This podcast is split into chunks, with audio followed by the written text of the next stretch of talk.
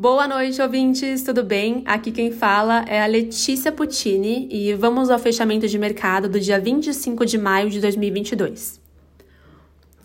Hoje a nossa bolsa por aqui fecha estável aos 110.579 pontos.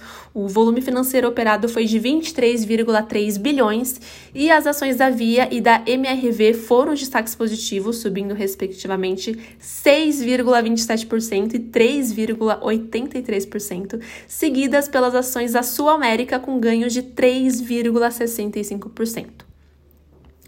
Já as unidades do Inter e do Banco Pan foram os destaques negativos da sessão, recuando respectivamente 6,43% e 5,28%, seguidas das ações americanas, que caiu 4,33%. Já no campo político, a Câmara aprova uma MP que define divulgação do resultado da Previdência. Essa MP acaba com a necessidade da compensação do fundo RGPS pela União em razão da desoneração da folha de pagamentos. Vamos seguir acompanhando. E no campo de dólar e juros, no aftermarket, o DI para 23 subia 0,11 pontos percentuais a 13,43%. O DI para 25 subiu 0,08 pontos percentuais a 12,30%.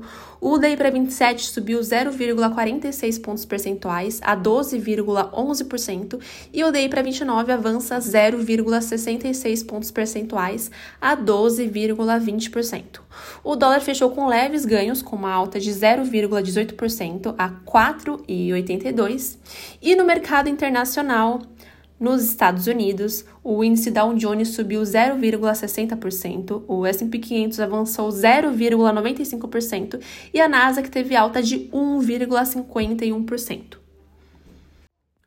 E no mundo das criptos, as criptomoedas tiveram um dia bastante misto, com ganhos substanciais.